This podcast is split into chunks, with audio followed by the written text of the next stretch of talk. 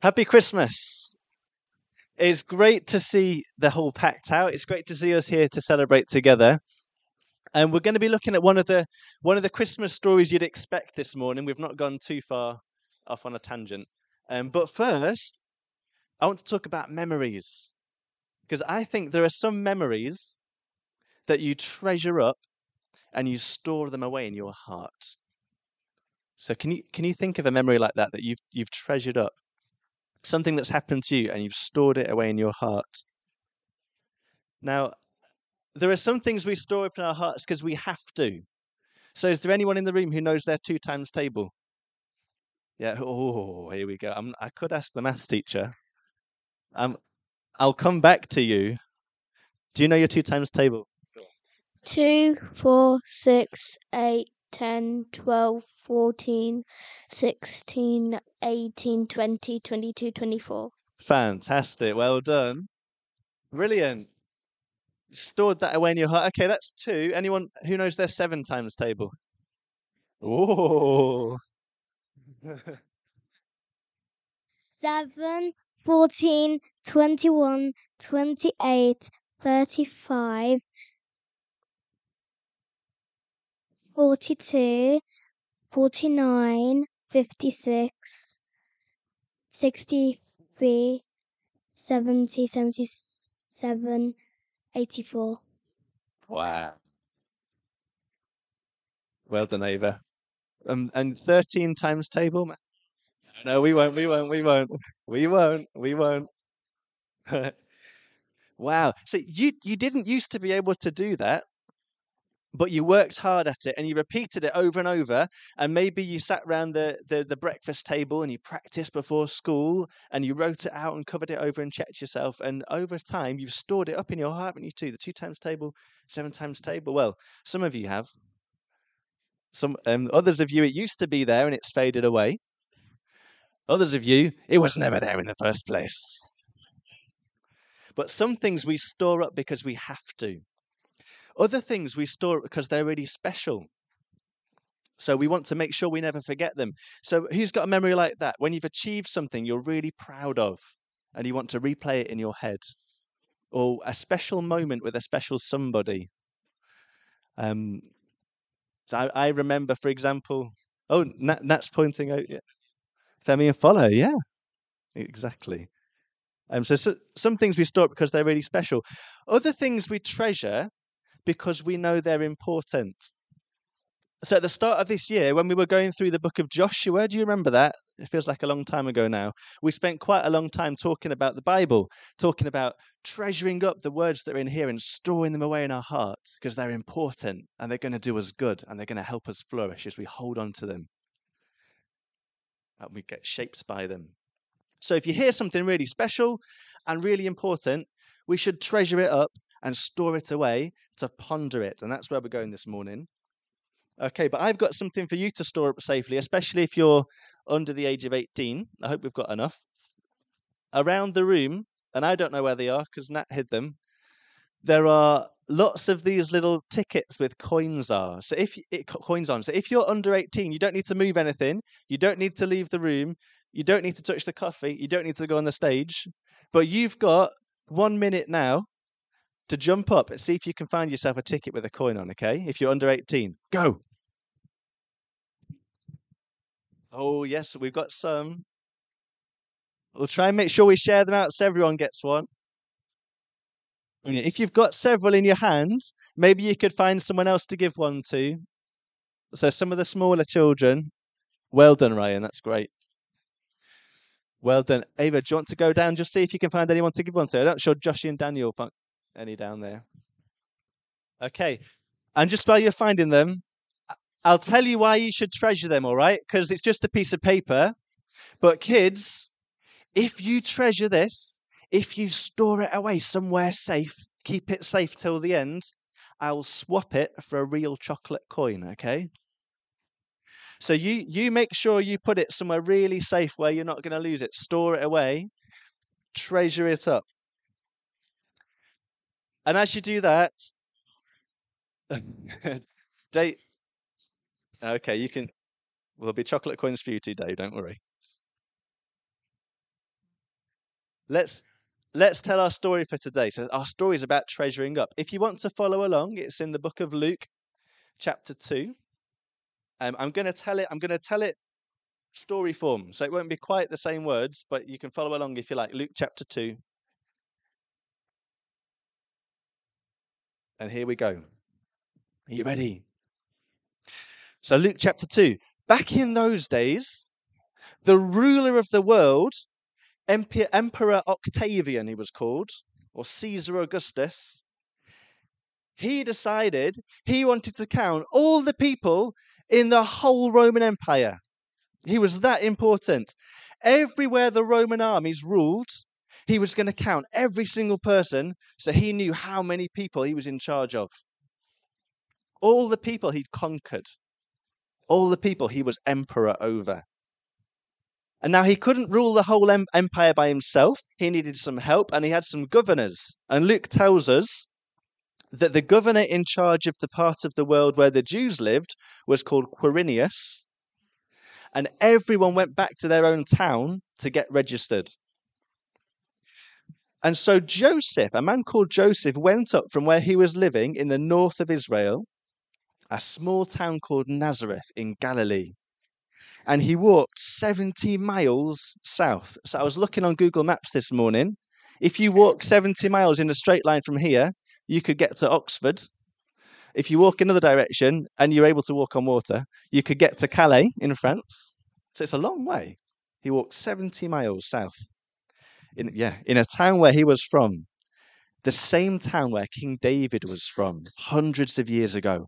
So it's a royal town. You know, we've got Bognor Regis and Lyme Regis. This is Bethlehem Regis. Because you know what? Joseph had links back to the royal family. Anyone in this room related to the, to the royal family, related to King Charles? Not that we know of. You might be, you never know. But if you trace Joseph's father's father's great, great, great, great, great grandfather back, he was descended from the ancient kings of Judah. So bad kings like Manasseh and Ahaz, and great kings like Josiah and Solomon, and the greatest king of all, King David, the giant slayer. But Joseph, he wasn't anyone that important. He was just a carpenter living in a backwater under the rule of a powerful Roman emperor. And that's why he had to go all the way from Nazareth, those 70 miles down to Bethlehem Regis, David's town, to register. And he took Mary with him too. And you know the story. They were engaged to be married, and she was pregnant, but the baby wasn't Joseph's. This baby didn't have a human father at all. And anyway, while they were staying in Bethlehem, the time came for the baby to be born the time that God had promised generations and generations ago. It had finally arrived. The eternal king in the line of David, the Passover lamb for the greater Exodus, the blessing promised to Abraham, right back to the serpent crushing seed that God promised Eve in the beginning. The time had come for the fulfillment of the whole of the Old Testament all the promises and all the storylines coming to such a significant focus on this one child that the heavens couldn't hold it back and a star pops into existence to shine down on him because this is such a glorious moment. Mary gave birth to her firstborn son. And the house they were staying with, it was probably a house of one of their relatives, but it was so full that the main room was packed and the guest room was packed, and so they had to stay in the garage. Because houses those days, they had a main room with a little window through to like a garage area where the animals were kept. And it had a little window so you could you could push the food through and feed them without going outside and getting cold. And it was that garage room that Mary and Joseph were staying in. So the Son of God and the hope of the nations was wrapped up in cloths and he was laid down in a feeding trough for animals. And now, out on the hills around, around Bethlehem and the hills outside, there were shepherds, and they were living out there, and they were keeping watch over their sheep all night. And in those days, you didn't trust shepherds. They were the dodgy characters who didn't have any um, fixed home, so they wandered around, and their job was looking after sheep. But if you saw a gang of shepherds nearby, if you saw them moving in with their caravans, you, you'd be locking your doors and hiding your jewelry because you don't trust a shepherd. And in fact, um, they, they weren't even allowed to give evidence in court because that's how distrusted they were by the community. And so these shepherds are out on the, on the hills with their sheep, and suddenly an angel of the Lord appears, and the glory of the Lord shines around them. And they were terrified. And you would be terrified because we think angels are, cute, but really they're scary. They're God's warrior spirits. But this angel hadn't come to fight. Listen to what he says. He says, Don't be afraid. I've got great news for you. This news is going to bring great joy for all people everywhere. Here it is. Are you ready? Today, in the town of David, a Savior has been born to you. He is the Messiah, the Lord. And the angel says, If you don't believe me, go and see. Here's what you're going to find there's a baby wrapped in cloths and lying in a manger. And then suddenly the dazzled shepherds get another shock because the whole sky gets filled with an army of angels, heaven's armies, magnificent and terrifying, and full of triumphant joy. And they're praising God and they're saying these words Glory to God in the highest heaven, and on earth, peace to those on whom his favor rests. And when the angels leave them, the shepherds are looking at each other and they're saying, Look, God's told us this word. Let's go see it. Let's go down to Bethlehem. So they rush down the hill. And I, I, don't know how they found the house. Maybe they knocked on every door in Bethlehem. I'm not sure. But they end up finding Joseph and Mary and the baby, just like the angel had said, lying in a manger. What a night. So they told everyone everything the angel had told them, and everyone they spoke to was amazed. And you would be, wouldn't you? If the people that you usually see living on the edge of town in their caravans, they come barging in and tell you they've seen an angel who's told them these amazing things, you'd be amazed. Today, in the town of David, a Savior has been born to you. He is the Messiah, the Lord. And then at the end of our story today, Mary, even though she's exhausted, even though she'd just given birth in a garage even though these shepherds had just barged in on her, she heard those words from God. And even though for her the messenger wasn't the angel, the messenger was the smelly shepherd, she treasured up all those things. She didn't forget a single one, and she kept thinking about them, and she stored them away in her heart so she could keep on thinking about them. And the shepherds go home praising God, and eight days later, the boy was given the same name the angel gave him before he was conceived, the name of Jesus. So that's our story. There's so much there, isn't there? I'm only going to say three things about it. What was it about this baby that got the armies of heaven so stirred up by him? Well, the angel told us three things about that child, and they're the three things we're going to talk about. He's Lord, he's the Messiah of David, He's the Savior. That's what I'd like us to treasure up in our hearts this Christmas. So let's spend a few minutes thinking about each one. First, Jesus is Lord. So, Lord is a huge word in the Bible. It's the name for God.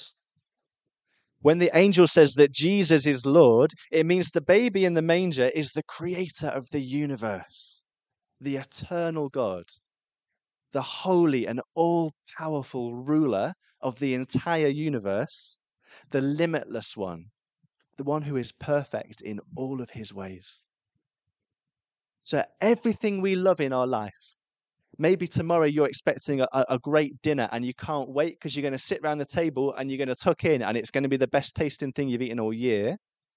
And you're going to get the people you love most and you're going to see them all and you're going to give gifts and see their faces light up with joy as you give them something special. The best things in our life at the moment are just a shadow of the goodness of God. Because God made all that. Everything good we see in the world, every sunset we see and we go, wow, that's beautiful. It's just a shadow of the beauty of the God who made it.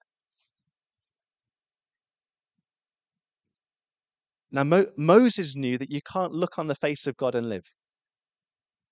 So Moses only saw his back. If you remember the story, when he passes by on the mountain, Moses only sees God's back. And when Elijah later on uh, knew God was going to come past him, he hides in a cave and he covers his head with a cloak because he knows that you can't look on God's face and live.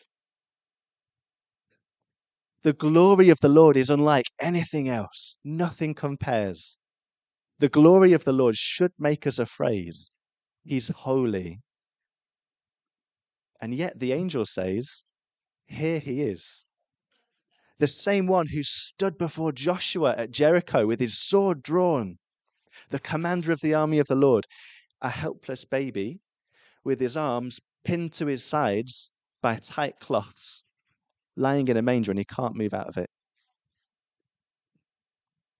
A newborn, yet he's older than time itself filling the universe with his presence, and yet contained in a tiny bundle of cloths. The perfect being of God and the flesh and bone of a baby. So here's the first thing we should store up in our hearts this Christmas Jesus is Lord, He's God. Second, He's the Messiah of David.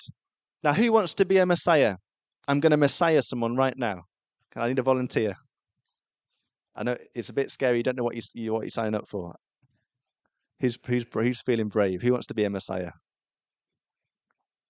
Anybody? I'll, I'll tell you what it involves. Okay, it involves a little cloth and a bottle of olive oil. Okay. Can I, I need a volunteer for this, or we're going to be here all day. Ava, yeah, come on up. You can be our Messiah. Well done.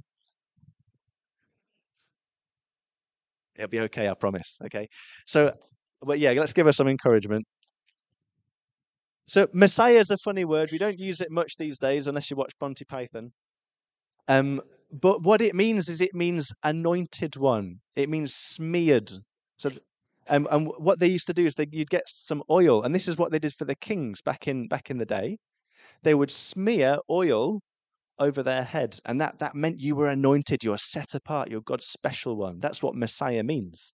And do you remember back in um, when King Charles got, got crowned?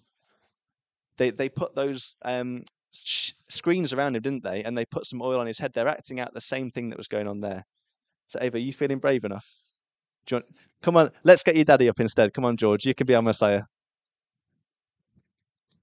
All right, so you get your oil, and you know, we yeah, they tip the whole thing out, but it's it's Christmas Eve and you've got a smart shirt on. So you get a little bit of oil, and we'd anoint you as Messiah all over your head, and, and imagine the oil dripping down. This is what a Messiah is. It's an anointed one. There you go. Thanks, George. Well done. That's all. Thank you. And the Messiah of David is a special anointed one in the Bible. He's a huge hope. And we won't go into it now, if you do want to do some pondering this afternoon around what it means that Jesus is the Messiah, I'll suggest a few passages to dig into. Um, and if you can't write them down right now, they'll be on the recording. But if you want to dig into it, and, and there's loads there, have a look at 2 Samuel chapter 7. Have a look at 1 Kings chapter 8.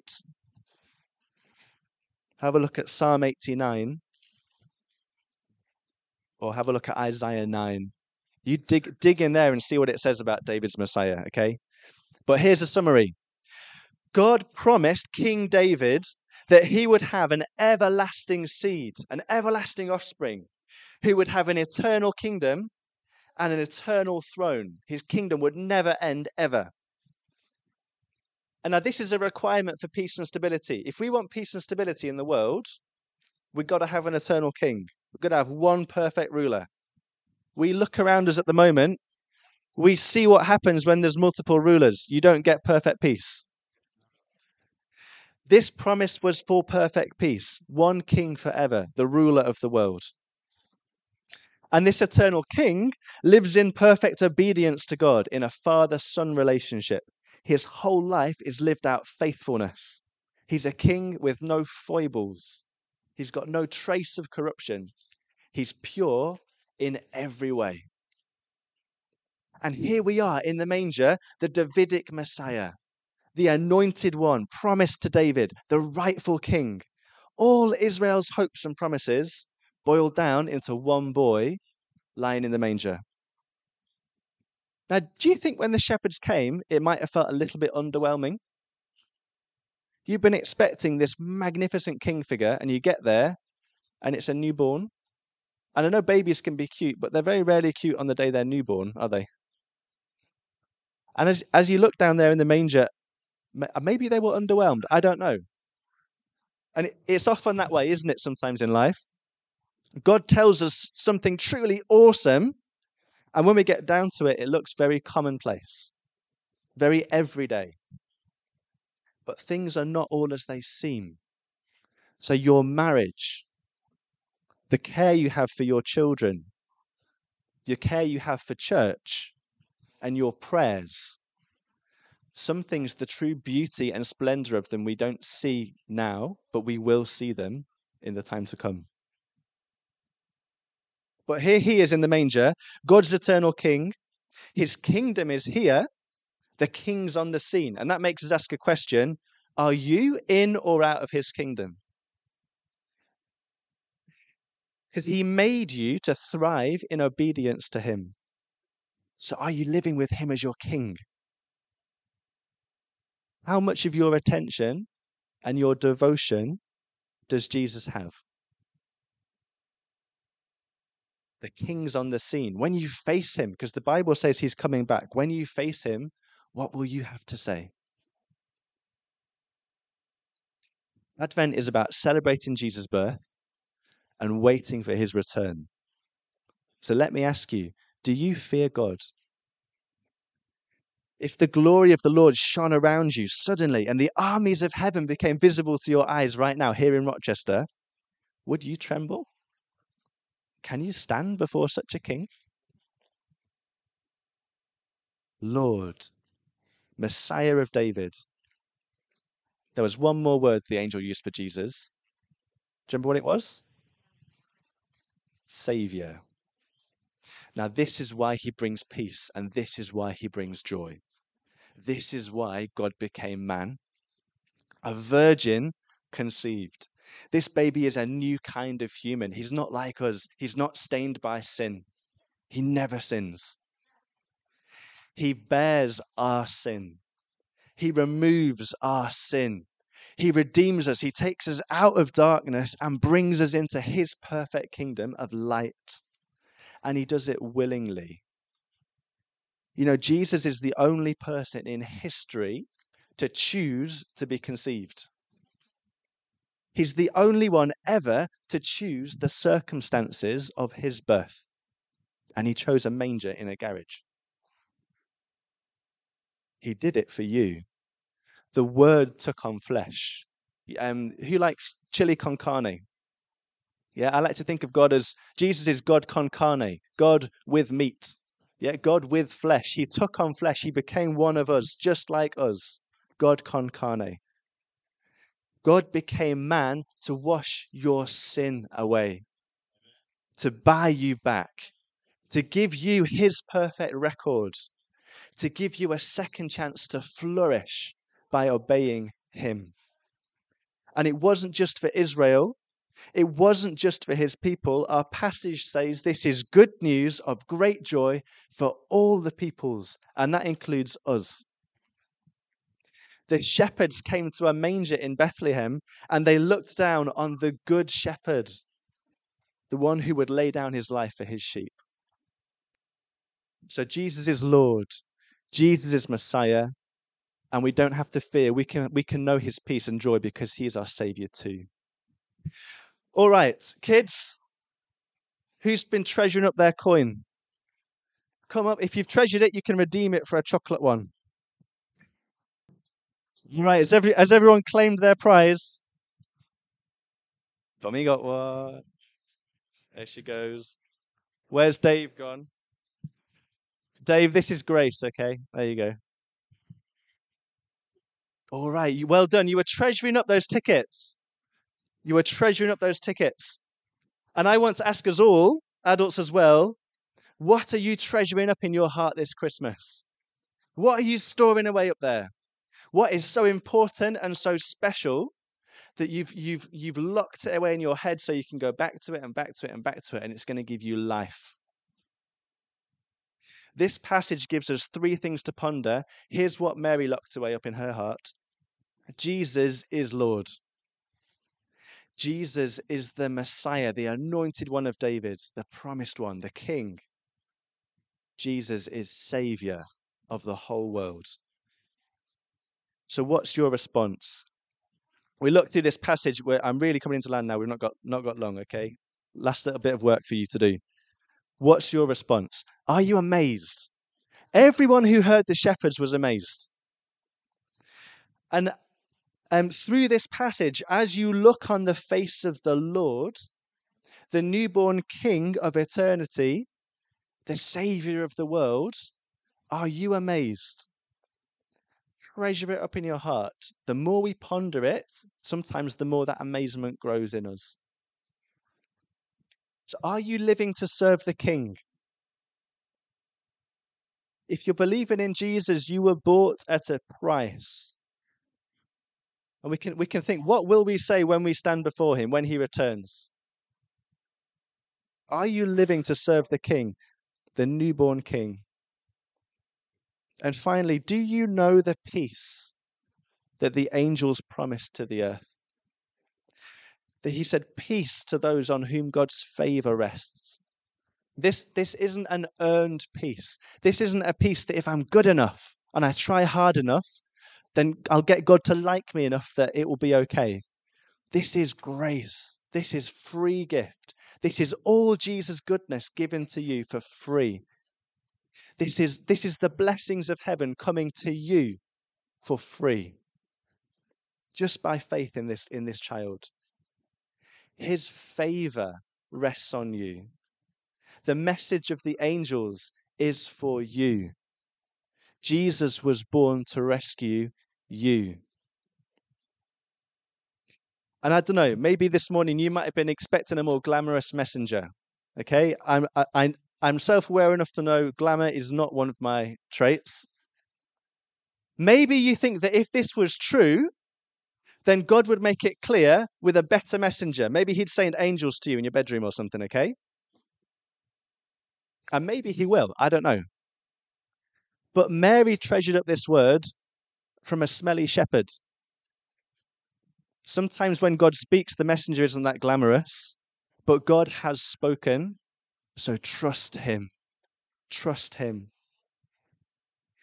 Here's a question and an answer written 500 years ago um, to finish off with. This was written to be memorized and treasured up and pondered in our hearts. And people have been saying it for the last 500 years. Listen to what it says. What is your only comfort in life and in death? And here's the answer that I am not my own, but belong, body and soul, in life and in death, to my faithful Saviour, Jesus Christ. He has fully paid for all my sins with his precious blood and has delivered me from the tyranny of the devil. He also watches over me in such a way that not a hair can fall from my head without the will of my Father in heaven. In fact, all things must work together for my salvation. Because I belong to Him, Christ, by His Holy Spirit, also assures me of eternal life and makes me wholeheartedly willing and ready from now on to live for Him. That's something we could treasure up this Christmas, isn't it? Good news that will cause great joy for all the peoples. Store it up, treasure it. Jesus is Lord. Jesus is the Messiah of David. Jesus is the Savior of the world. Happy Christmas.